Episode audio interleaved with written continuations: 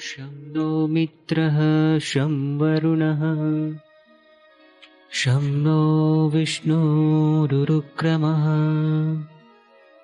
त्वमेव प्रत्यक्षं ब्रह्म वदिष्यामि सत्यं वदिष्यामि प्रियं वदिष्यामि हितं वदिष्यामि तन्मामवतु तद्भक्तारमवतु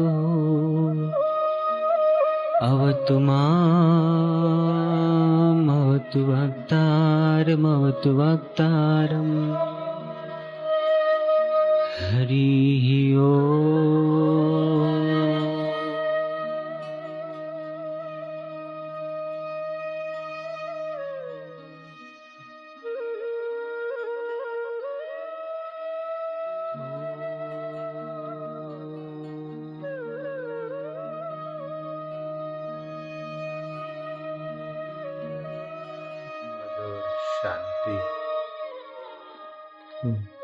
जो पाप ताप को हर ले, शोक मोह को हर ले, अहम मम की पीड़ा को हर ले, शांति और अपना माधुर्य भर ले, उस सत्ता का नाम, उस परमेश्वर लीला का नाम हरि है। हरति पातकानि इति श्री हरि है।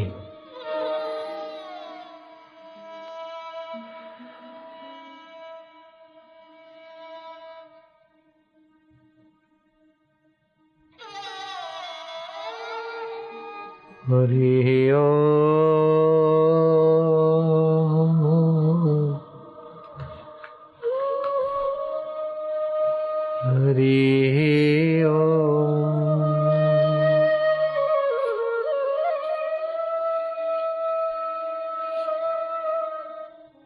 हरि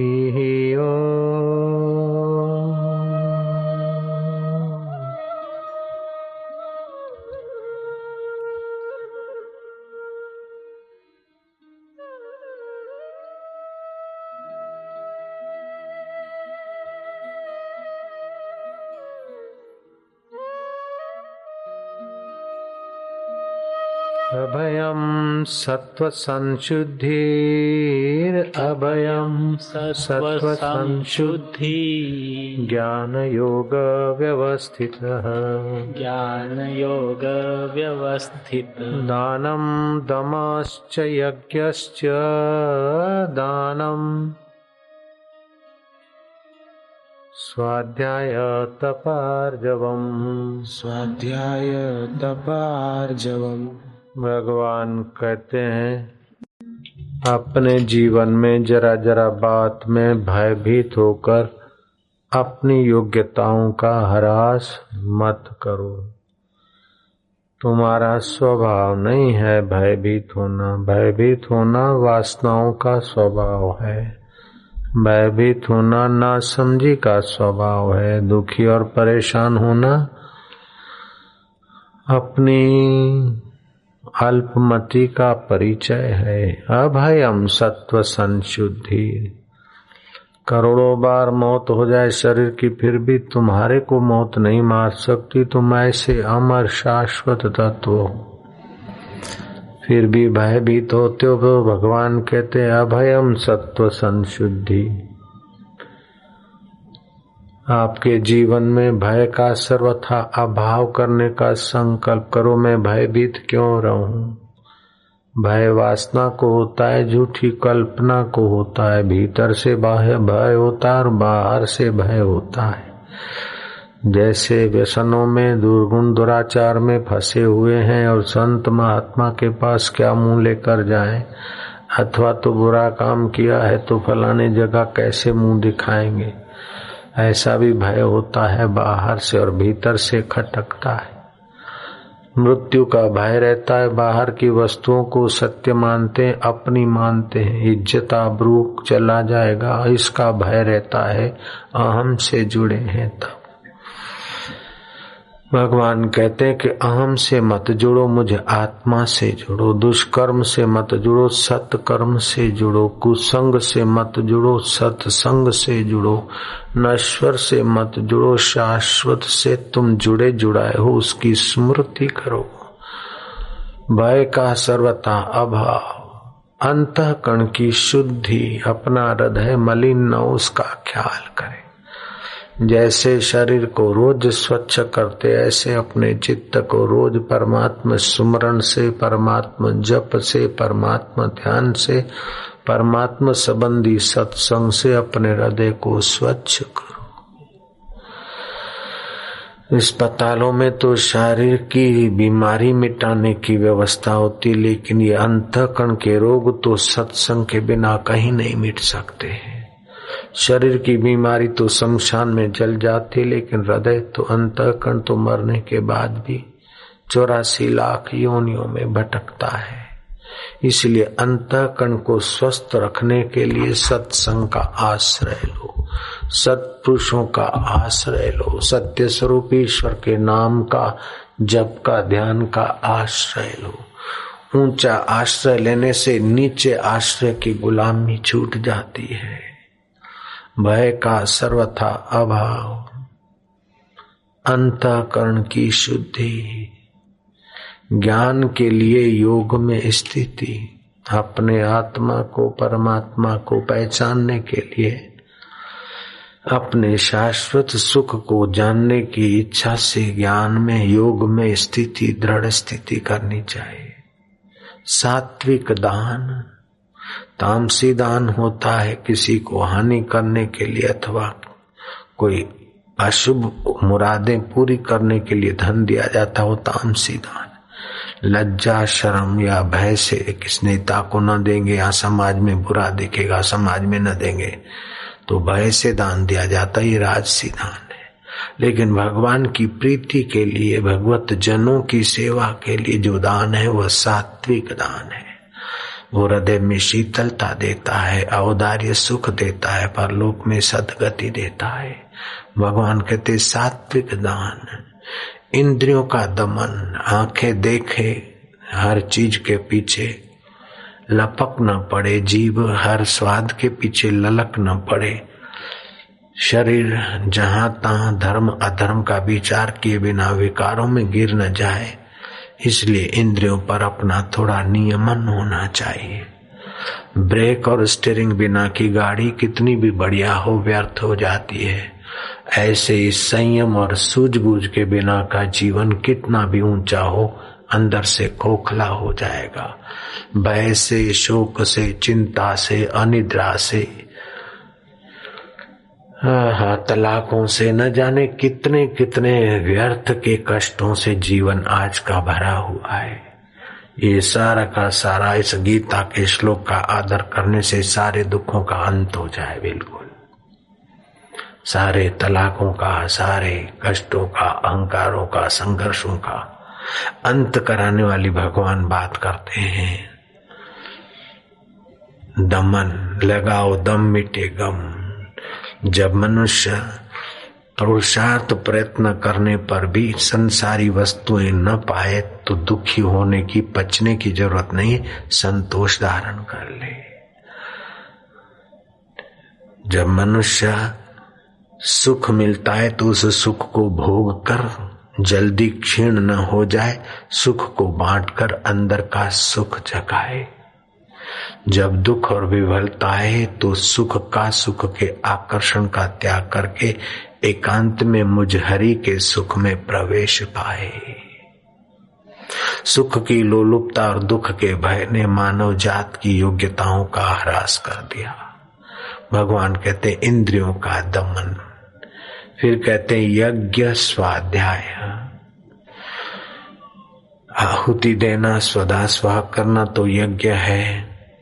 भूखे को अन्न देना, प्यासे को पानी देना, हारे को हिम्मत देना, रोगी को औषध देना, निरोगी को निरोगी रहने की कला बताना, रोगी को रोग प्रतिकारक शक्ति बढ़ाने की युक्ति देना, ये भी एक प्रकार का यज्ञ है। निगुरे को सगुरा करना, अभक्त को भक्त करना, ये भी एक प्रकार का यज्ञ है। स्वार्थ रहित ईश्वर प्रीति अर्थ यज्ञ। भगवान कहते फिर है स्वाध्याय। इधर उधर का तो अध्ययन होता है, लेकिन स्व का अध्ययन हो। मैं कौन हूँ, कहाँ से आया हूँ, आखिर ये शरीर कब तक रहेगा, आखिर ये मित्र कब तक, पड़ोसी कब तक, ये संसार के दुनिया के हंगामे हरगिज कम न होंगे, चर्चे यही रहेंगे, अफसोस हम न होंगे। शरीर मर जाए उसके पहले जगत की आसक्ति लंपटता को हटाता जाए।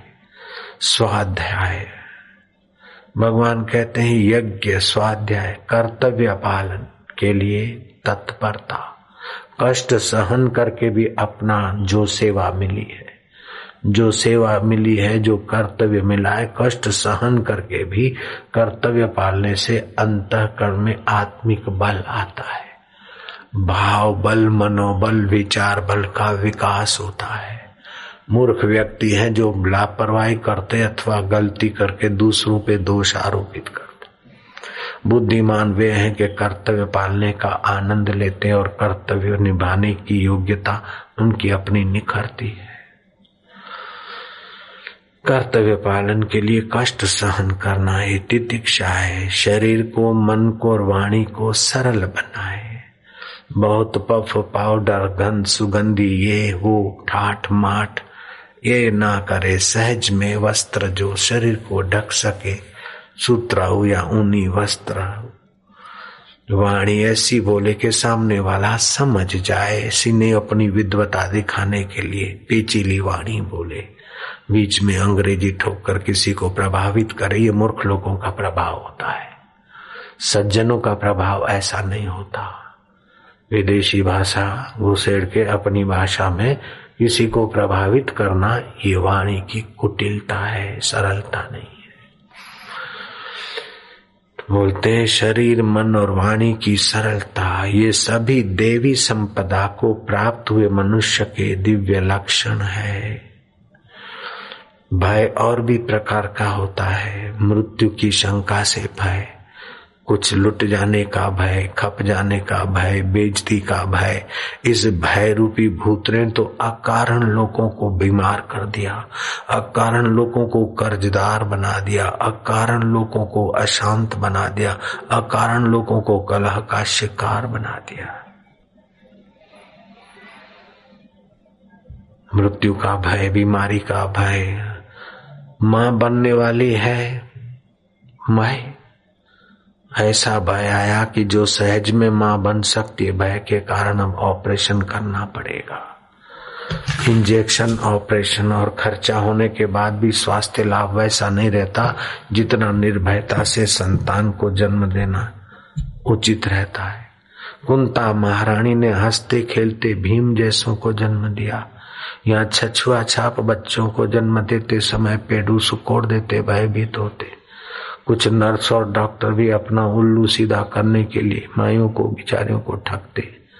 थोड़ा प्रॉब्लम है, थोड़ा बच्चा का सिर ऊंचा है, बच्चे के दो सिर हैं, तुम्हारा पेट में लड़का नहीं लड़की है, जरा विटामिन कम है, फलाना है, ऐसा करके वो पैसे नोचने के लिए फलानी जगह चेक कराओ क्योंकि चालीस टका कमीशन मिलेगा, तीस टका कमीशन मिलेगा।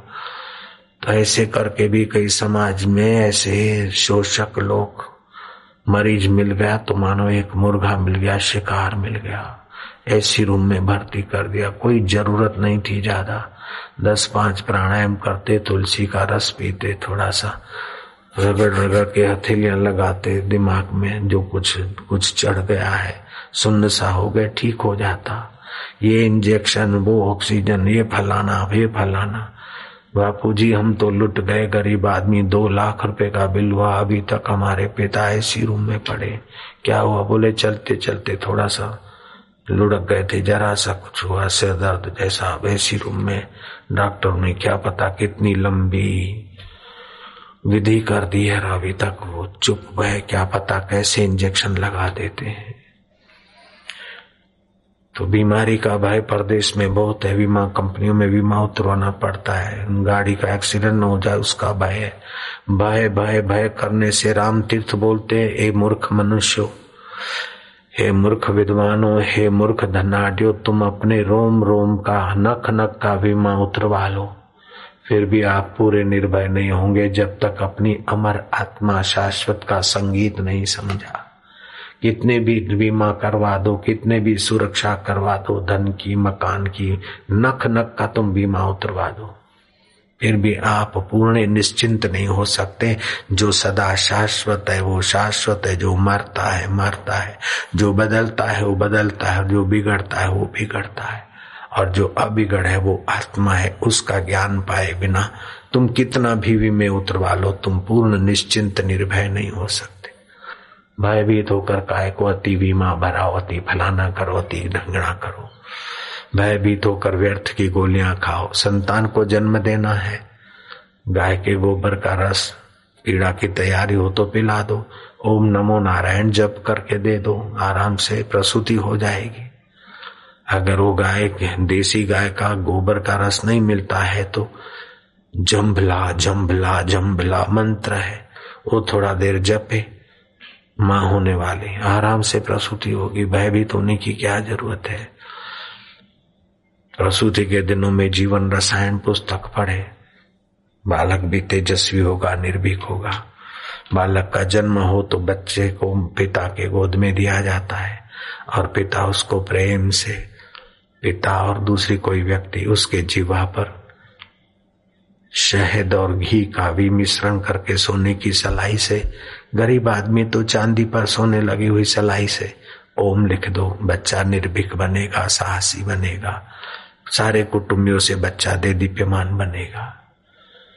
पीपल की लकड़ी से बने हुए गिलास में पानी रखो, वो बच्चे को पानी पिलाया करो, मेधावी होगा। बच्चे के कान में संसार की बात जाए तो ओम ओम ओम ओम सात बार बोलो, प्यार से, हिम्मत से।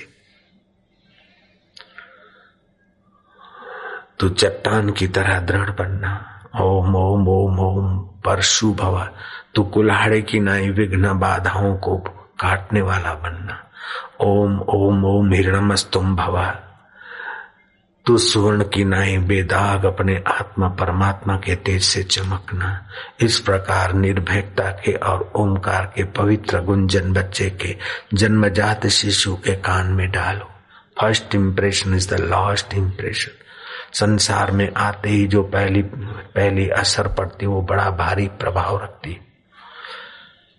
मुर्गी के अंडों से जो चेचुए पैदा हुए और बतख के अंडों से जो बच्चे पैदा हुए, बतख के सामने मुर्गी रख दी गई, मुर्गी के बच्चों के सामने बतख रख दी, और बतख के बच्चे पानी में जाते लेकिन अब मुर्गी के पीछे जा रहे हैं। मुर्गी के बच्चे पानी में नहीं जाते, बतख के पीछे जा रहे हैं, पानी में जा रहे मुर्गी के बच्चे, चोंचे खा रहे हैं फिर भी उसके पीछे पीछे जा रहे हैं, क्योंकि जन्मते ही मुर्गी को देखा, उसके प्रति आकर्षण हो गया।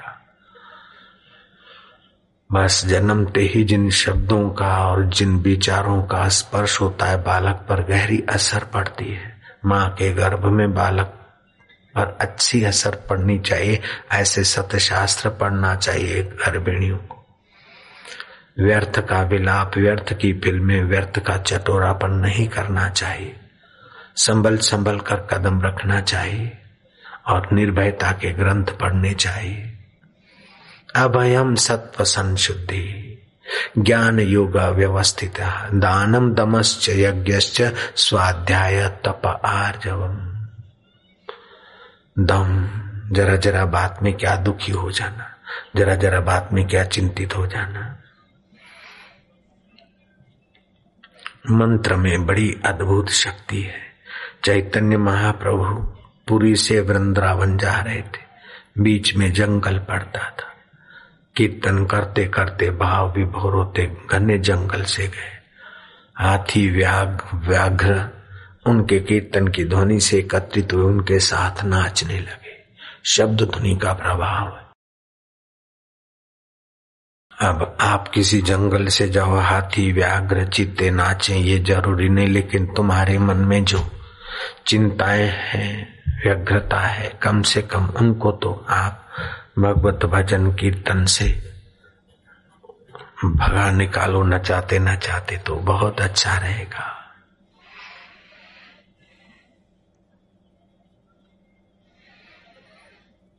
शिवाजी ने राज्य तो पाया, तुरल का किला जीता, लेकिन अंतर राज्य से मैं वंचित रहा तो बाहर का राज्य कब तक रहेगा। ज्ञान योग में स्थिति करने के लिए समर्थ रामदास की शरण जाना बहुत जरूरी। समर्थ अपने मन मौज से कभी कहीं कभी कहीं, और मैं इस राजकाज में फंसा। वो जाफल से अपने आदमी वापस आए, फलानी जगह से वापस आए, गुरु जी का ठीक सानिध्य नहीं हो पाया। शिवाजी तुलजा भवानी के मंदिर में चले गए, संध्या के समय नाद हो के मां आज रात को तू मुझे मेरे गुरु से मिला दे, अंदर का प्रकाश हो, राज न छिन जाए, शत्रु न आ जाए। ये भय तब तक रहेगा जब तक देह को मैं मानूंगा और संसार को सच्चा मानूंगा। मां वास्तविक सत्य का अनुभव कराने वाले सतगुरु की प्राप्ति करनी है। मुझ में वो बल नहीं कि मैं गुरु को खोज लूं। मां कृपा करे तुलजा भवानी, जब तक मुझे सतगुरु प्राप्त नहीं होते तब तक मैं अन्न जल नहीं लूंगा। और प्रभात होते होते मां तेरा शिवा तेरे चरणों में अपना शीश धरेगा। मयान से तलवार निकालकर शिवा ने सच्चे हृदय से रख ली। गुरु प्राप्त हो इस भाव से बैठे बैठे जप करते करते प्रभात हो गई। जो जिसका चिंतन करता उसका चित्त भी आकर्षित होता है। प्रभात के वेले झोंका आ गया, समर्थ तुलजा भवानी के मंदिर में शिवा के निकट ध्यान ध्यान में प्रकट हुए। माला पकड़ा दी, नारियल पकड़ा दिया। शिवाजी प्रणाम करने जाते तो समर्थ गायब। फिर तो उत्कंठा और बढ़ी। फिर तो शिवा राजकाज को थोड़ा देख के गुरु को खोजने निकले चाफल। चाफल में पहुंचे लेकिन तो गुरु जी यहाँ से निकल गए, उत्तर के तरफ कोंडवल गुफा में होंगे। कोंडवल गुफा में पहुंचे तो देख दिन भर बैठे रहे, गुरु जी अभी निकलते। शाम को सेवक आए, बोले गुरु जी सुबह आए थे, थोड़ी देर यहाँ से विराज के फिर चले गए। गुरु जी फलाने आश्रम में होंगे, गए तो आश्रम तो बढ़िया है, मंदिर भी बढ़िया, व्यवस्था बढ़िया। गुरु जी हैं, ये इतना सारा आश्रम गुरु जी ने कैसे बनाया, कहाँ से धन आता है। वहां के व्यक्तियों ने कहा कि शिवाजी महाराज ने अपने मंत्रियों को आज्ञा दे रखी है। उनके मंत्रियों ने इतना सुंदर यहाँ आश्रम का निर्माण किया। शिवाजी को भीतर से थोड़ा संतोष हुआ, लेकिन गुरु जी नहीं मिले। बोले यहाँ से प्रतापगढ़ गए होंगे। प्रतापगढ़ गए तो गुरुजी चले गए कहीं। शिवाजी वापस अपने राजकाज में आए, लेकिन अपने चित्त में वो गुरु को पाने की। गुरु भी न भव निधि तरहि न कोई, चाहे बिरंची शंकर सम हुई।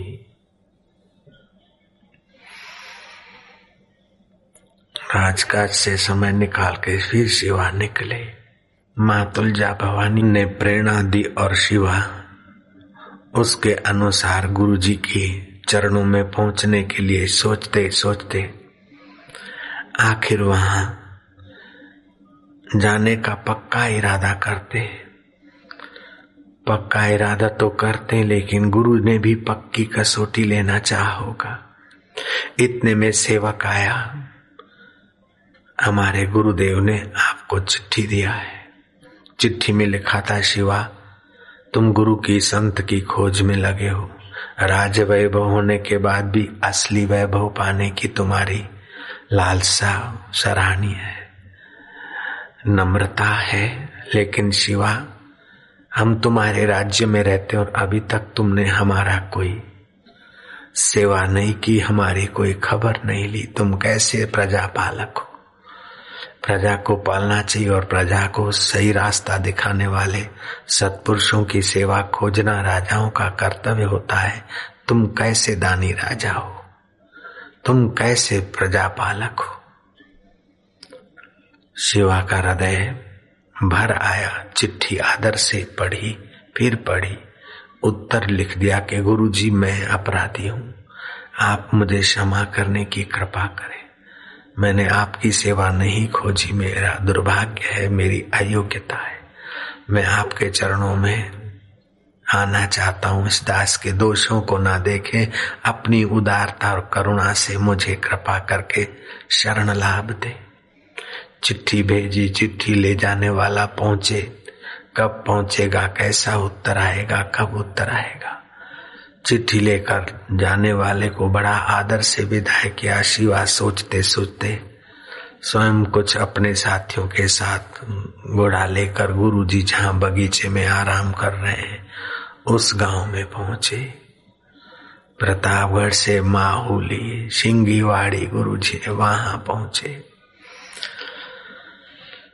गुरुजी पत्र पढ़ ही रहे हैं, इतने में खबर आई शिवाजी चरणों में प्रणाम करने को आ पहुंचे हैं। अभी तो चिट्ठी आई, खुद भी आ गया है, आने दो। क्यों रे शिवा? बोले महाराज अपराधी को क्षमा करें, जन्मों का अपराधी हूं। कई जन्मों से जीव भटकता आया,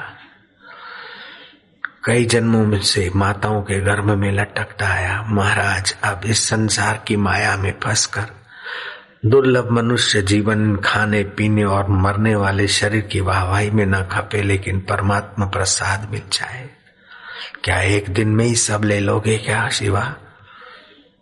महाराज आपकी कृपा के आगे क्या असंभव है। शिवा की सत्पात्रता देखकर समर्थ प्रसन्न हुए। महाराज वास्तविक जीवन क्या है? महाराज ने कहा बेटा वास्तविक जीवन ये जो दिखता है वास्तविक जीवन नहीं, तो मरने वाला शरीर है। जात पात भी वास्तविक जीवन नहीं है, सुविधा भी वास्तविक जीवन नहीं है, असुविधा भी वास्तविक जीवन नहीं है। वास्तविक जीवन नात जात से, सुविधा असुविधा से परे परम तत्व है जो शाश्वत है, वही वास्तविक जीवन है। जो अमर है वो वास्तविक जीवन है, जो निर्दुख है वो आज वास्तविक जीवन है, जो सत्ता समान है वो वास्तविक जीवन है, जिसे ब्रह्मवादियों ने ब्रह्म कहा, ईश्वरवादियों ने ईश्वर कहा, कर्मवादियों ने कर्म का फलदाता कहा, वही वास्तविक जीवन जीवन आत्मा परमात्मा तत्व का बोध। गुरु जी और भी कृपा हो जाए। बोले उसमें सजगता, क्रोध आए तो क्रोध से जुड़ो नहीं, क्रोध आया है जरा सावधान हो जाओ। चिंता आई तो चिंता से जुड़ो नहीं, जरा सावधान हो जाओ। लोभ आया तो लोभ में डूब मत मरो, जरा सावधान हो जाओ कि क्या ले जाना है। भय आया तो भय से जुड़ो मत, सजाग रहो। ये वास्तविक जीवन में टिकने का रास्ता है। गुरुवर अमृत तुल्यवाणी है, सारी बेवकूफी को हरने वाली, परमात्मा ज्ञान भरने वाली महापुरुषों की वाणी, पाप नाशिनी, अनंत फलदायिनी। तो क्या अभी और सुनना बाकी? गुरुवर और कुछ कृपा बरसे। जिज्ञासा, उस वास्तविक जीवन को जानने की जिज्ञासा वास्तविक जीवन का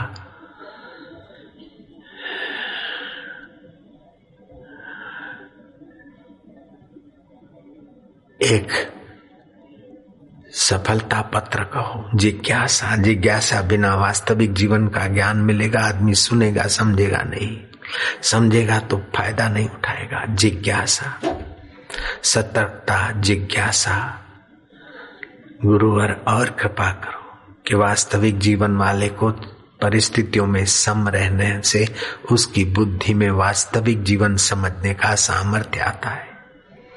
परिस्थिति को देखकर हड़बड़ा न जाए, ज्ञान योग में स्थिति करे। जो मिला है वो छोड़ जाना है, अधिक लोभ न करे। उम्र बढ़ जाए तो अपना हाथ प्रवृत्ति से खींच ले और अंतर आत्मा में निवृत्ति में जाए। वास्तविक जीवन में विश्रांति पाए। इस प्रकार गुरु जी ने कृपा बरसाई और शिष्य जी ने पचाया। देखते ही देखते शिवा को विश्रांति मिली, वास्तविक जीवन में परमात्मा का साक्षात्कार हो गया। छत्रपति शिवाजी, जिन वचनों से साक्षात्कार हुआ वे वचन दर्ज किए गए। लघु बोध समर्थ का है, लघु बोध थोड़ा सा उपदेश और शिवा को परमात्मा तत्व में स्थिति हो गई। तो राजकाज करते हैं लेकिन निर्भय होते हैं, ज्ञान योग में स्थिति होती है, दान करते हैं, इंद्रिय जीत होते हैं। सेनापति एक ललना को लाया है, बड़ी खूबसूरत ललना है, पालखी में सजी पालखी में है, शत्रु को परास्त करके।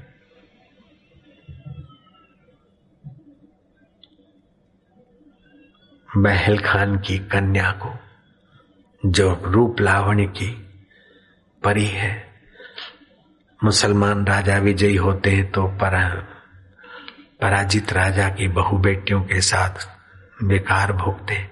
हम आपके लिए तोहफा लाए।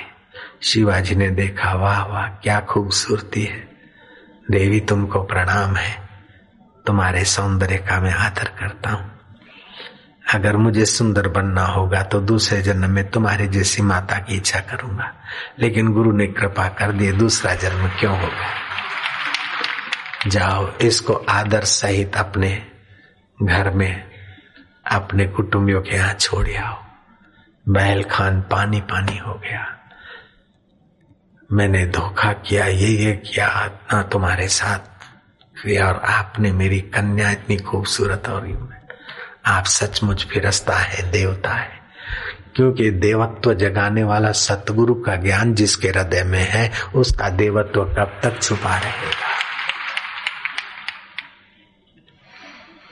औरंगजेब ने देखा कि शिवा का प्रभाव और बढ़ गया है, गुरु कुछ मिल गए तो शिवाजी का यश और प्रभाव बढ़ गया है। गुरु मिलता है, गुरु का ज्ञान मिलता है, गुरु का मंत्र मिलता है और साधक चलता है तो देवी स्वभाव तो बढ़ना ही है। वैदिक ऋचाओं में ये ताकत है कि आपको सूक्ष्म दिव्य जगत से जोड़ दे, मंत्रों में ये ताकत है कि आपको दिव्य जगत से जोड़ दे, गुरु मंत्र में ये ताकत है कि आपको दिव्यता से जोड़ दे। जैसे सेतु पुल एक किनारे से दूसरे किनारे को जोड़ देती है, ऐसे जीवात्मा और परमात्मा को जोड़ने की विद्या का नाम है मंत्र दीक्षा व्यवस्था। दीक्षा मूलम जपम सर्वम, दीक्षा मूलम तपम सर्वम। ईश्वर प्राप्ति की इच्छा वाले को बहुत दीक्षा होती है और साफल्य प्राप्ति वाले के लिए कभी कभार कुछ और भी होता है। जैसे श्री रामचंद्र जी को अगस्त ऋषि ने कहा कि श्री राम, रावण बड़ा मायावी है, इससे भिड़ने के लिए आपको मैं आदित्य हृदय की साधना का मंत्र देता हूँ। भगवान राम को मंत्र दिया अगस्त ऋषि ने, श्री राम ने आदर से मंत्र जाप किया, सेतु बंद रामेश्वर की स्थापना की और बाद में युद्ध आरंभ किया। कई लोग नए घर में जाते बीमार हो जाते, अशांत हो जाते, झगड़े हो जाते, क्या क्या होता है। हर स्थान का अपना देवता होता है, स्थान देवता होता है, ग्राम देवता होता है, कुल देवता होता है। भले आंखों से नहीं दिखता लेकिन उनका भी अपना अपना वो एरिया होता है। जैसे अपनी अपनी एरिया के कॉरपोरेटर होते हैं, अपने अपने गांव के सरपंच होते हैं, ऐसे सूक्ष्म जगत के भी अपने अपने गांव के देवता होते हैं। अगर ग्राम देवता, स्थान देवता, कुल देवता का पूजन करके विधि करके कोई रहते हैं तो वे उनको मदद करते हैं, और अकड़ के कुमुहूर्त में रहते हैं अथवा वास्तविक कला के विपरीत मकान बनाते हैं तो दुख ज्यादा रहता है। जैसे पूर्व का द्वार हो, उत्तर का द्वार हो प्रवेश के लिए तो अच्छा माना जाता है। आरती जब आप करते हो तो आपसे पूर्व के तरफ आरती होती है तो यश और धन बढ़ाती है, पर पश्चिम के तरफ होती है तो हानि करती है। आपकी आरती दक्षिण के तरफ होती है तो ओज क्षीण करती है। आरती अगर उत्तर के तरफ है, घर की आरती गुरु के आगे, देव मंदिर के आगे, तो वो सामने है तो आप जहां भी आरती करते ठीक है। तो इस प्रकार आरती आपके पूर्व हो अथवा उत्तर हो, ऐसे ही आपका प्रभात उठते समय कैसे चिंतन में जाता है, रात्रि कैसे चिंतन में जाती है।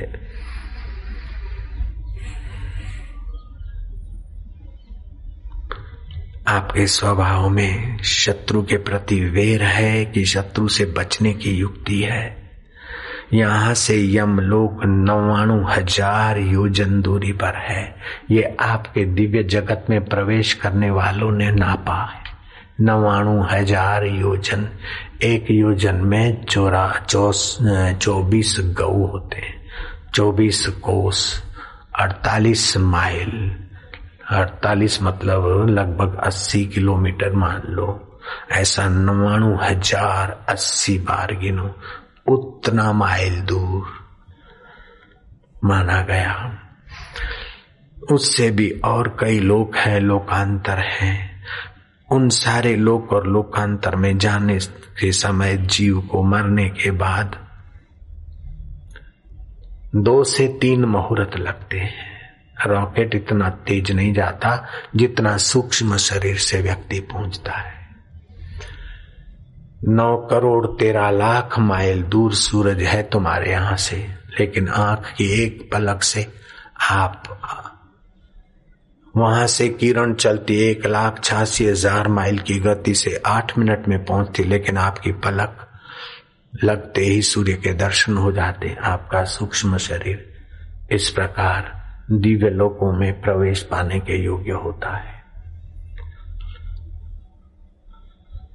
तो सत्संग आदमी के सत्य के साथ सानिध्य कराने की एक उत्तम औषध है। बिना सत्संग के विवेक नहीं होता और भगवान की कृपा के बिना सत्संग नहीं मिलता है।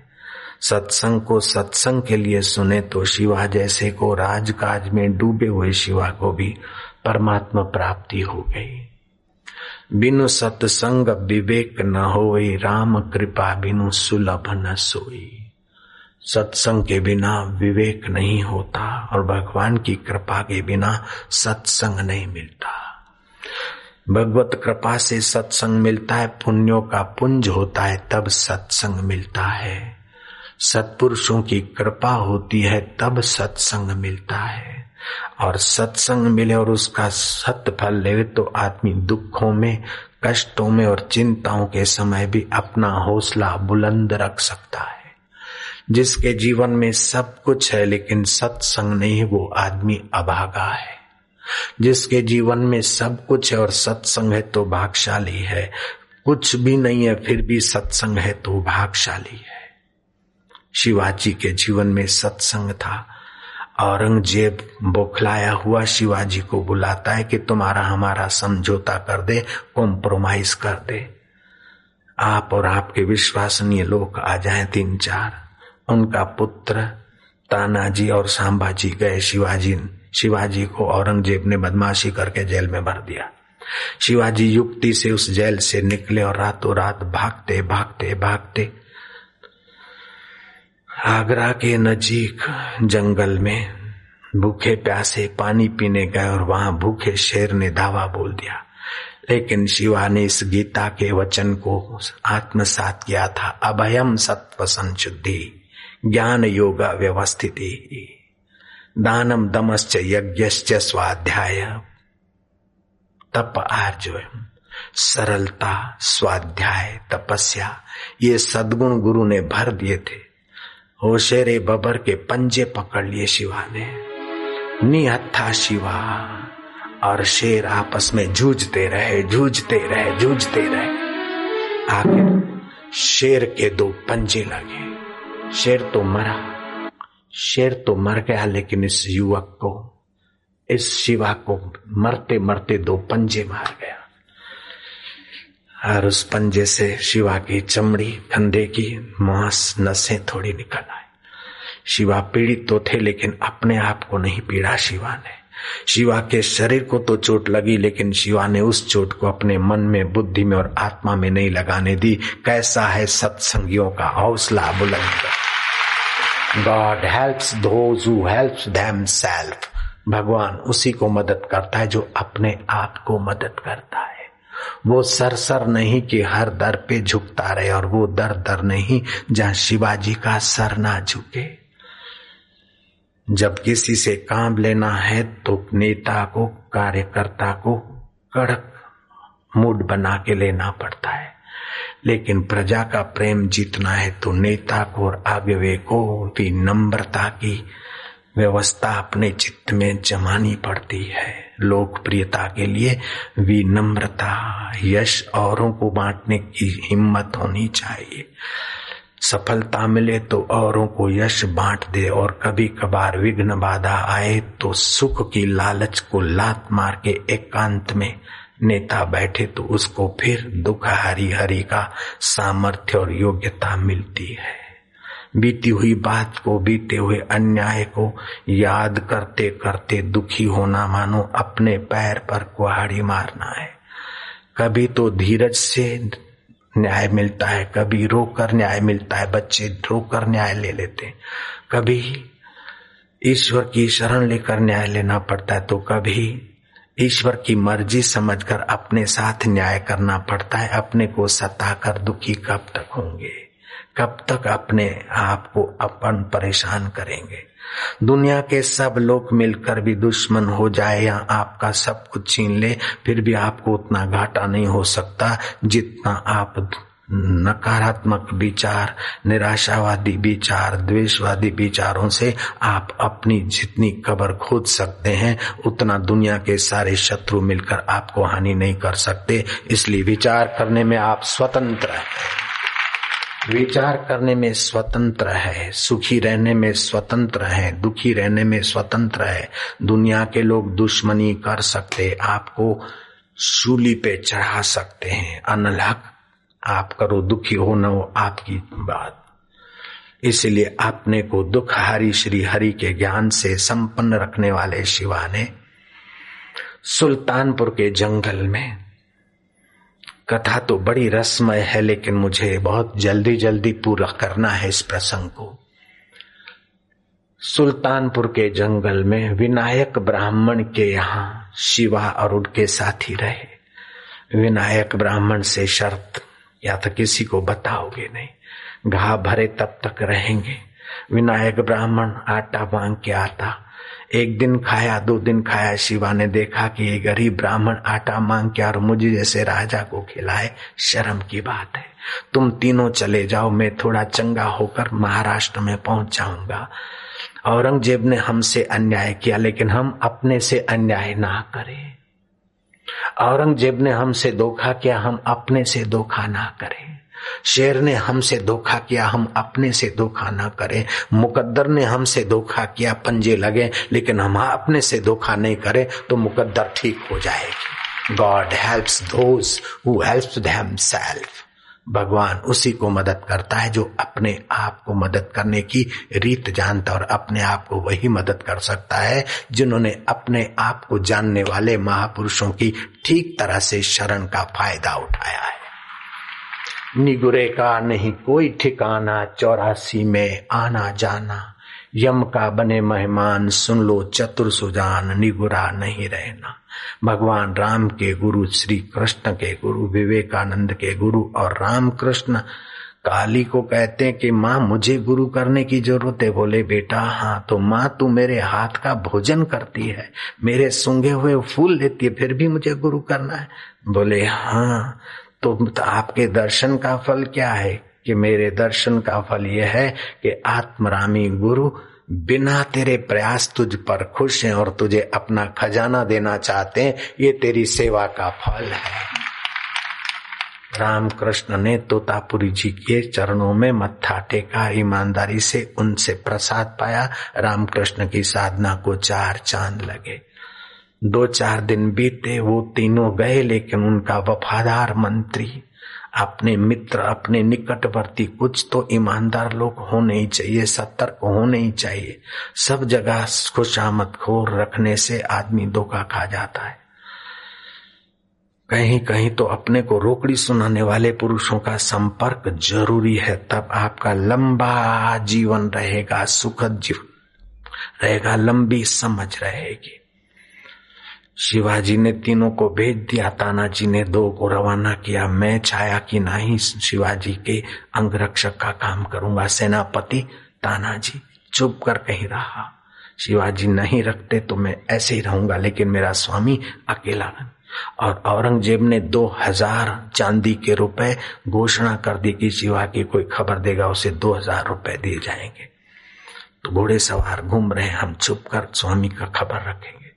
तीसरा चौथा दिन बीता। विनायक ब्राह्मण को शिवा ने कहा कि मुझे तो भोजन करा दिया, तुम क्यों नहीं खाते? बोले खा लेंगे। फिर थोड़ी देर हुई, तुम खाओ, खा लूंगा। फिर शाम हो गई, चार बज गए। आप क्यों नहीं खाते? मैं लाता हूं। लेने गए तो रसोड़े में ठन ठन पाल। क्यों, क्या है?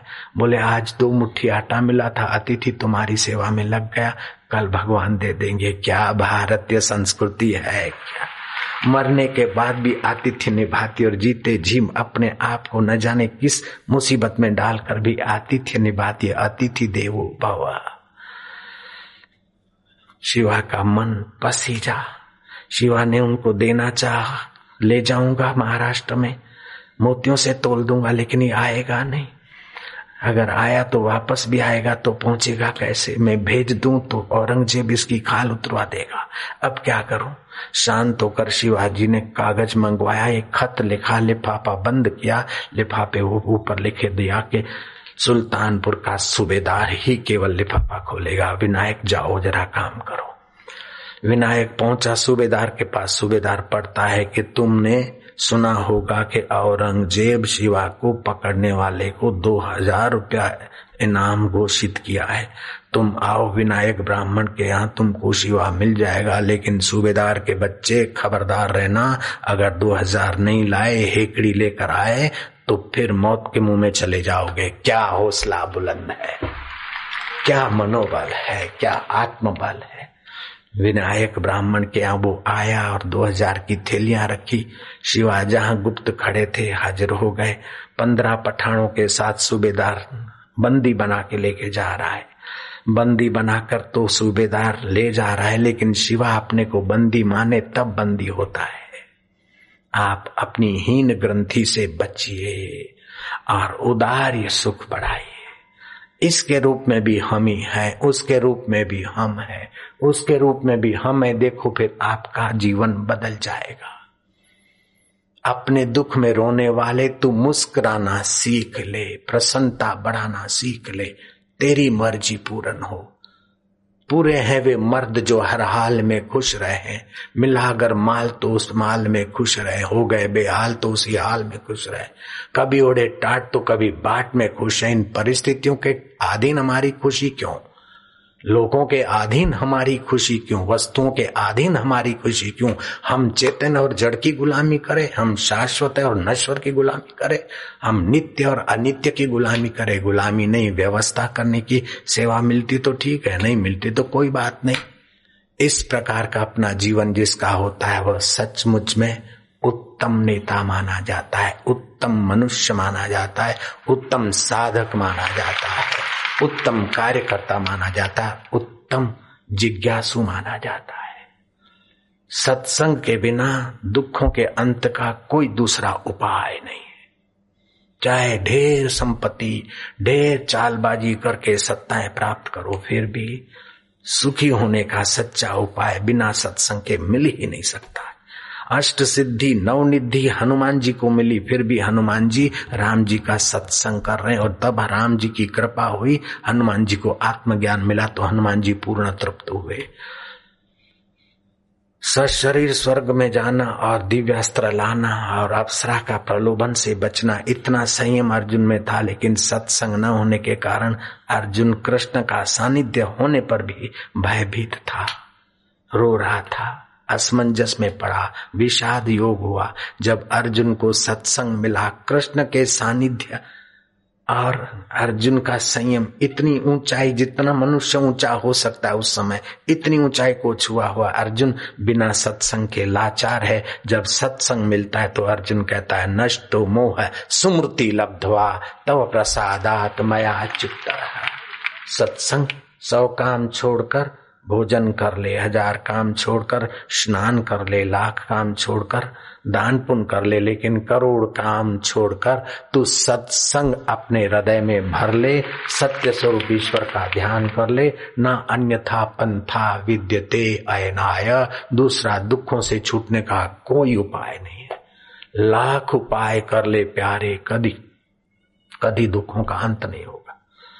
सूबेदार पकड़ के ले जा रहा है, विनायक ब्राह्मण देखता कि हाय हाय मेरे घर से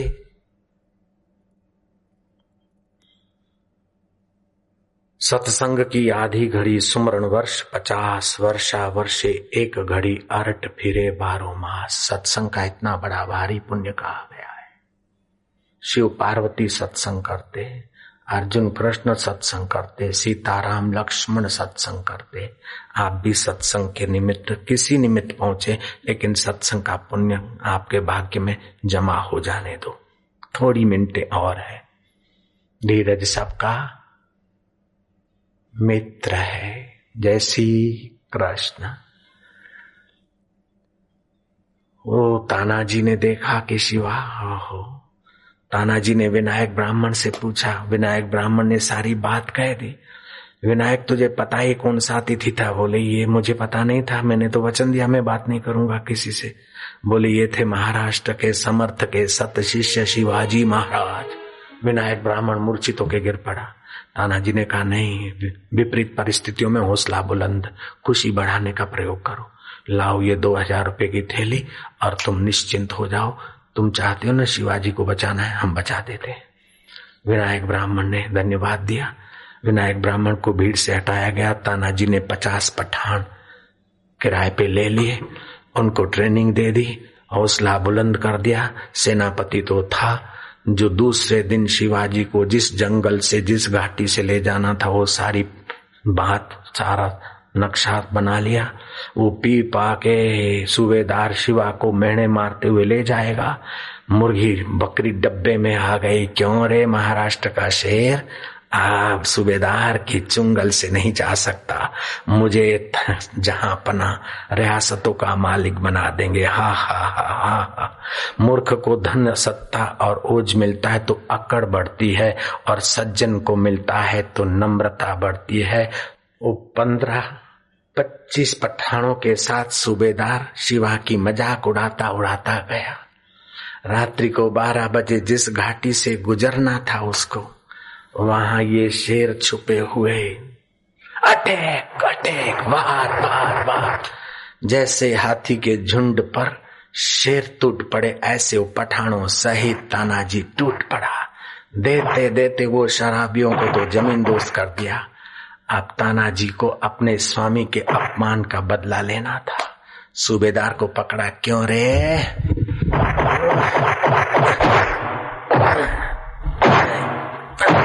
क्यों रे, बकरी पकड़ी है, मुर्गी पकड़ी है, जहां पना तुझे रियासतें देगा। मैं तुझे पहले माइक टूट जाएगी बेचारी। क्यों, जहां पना तुझे रियासत देगा और तू कईयों को सूबेदारी देगा। ए, ए, ए।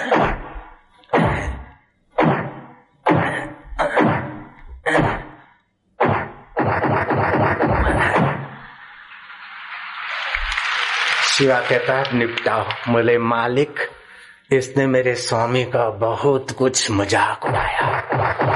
मालिक, रियासतें देगा।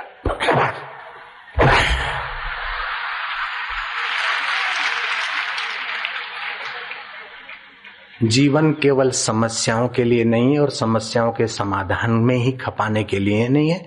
जीवन हास्य के लिए भी है, आनंद के लिए भी है, और रसमय बनाने के लिए भी है। ये भूलना नहीं चाहिए। और शराब से कोई रस नहीं मिलता, वाहवाही से रस नहीं मिलता। अपना रस दूसरे को बांटने की अपनी रीत होनी चाहिए, और रसोवय में रोज सुबह गोता मारने की कला हो, वो नेता आदर्श नेता हो जाए। खैर, अब उसको निपटाया। शिवा कहते, इसको ठीक करो। गए और महाराष्ट्र का राज संभाला, औरंगजेब को जीते जी तो टोटे चबाए, लेकिन औरंगजेब जैसे कुटिल व्यक्तियों के लिए शिवा ने इतिहास में एक नई खबर रख दी कि चाहे कितनी भी परिस्थितियां विपरीत आ जाए और शेर तुम पर हावी हो जाए, तभी भी गीता का वचन भूलना मत।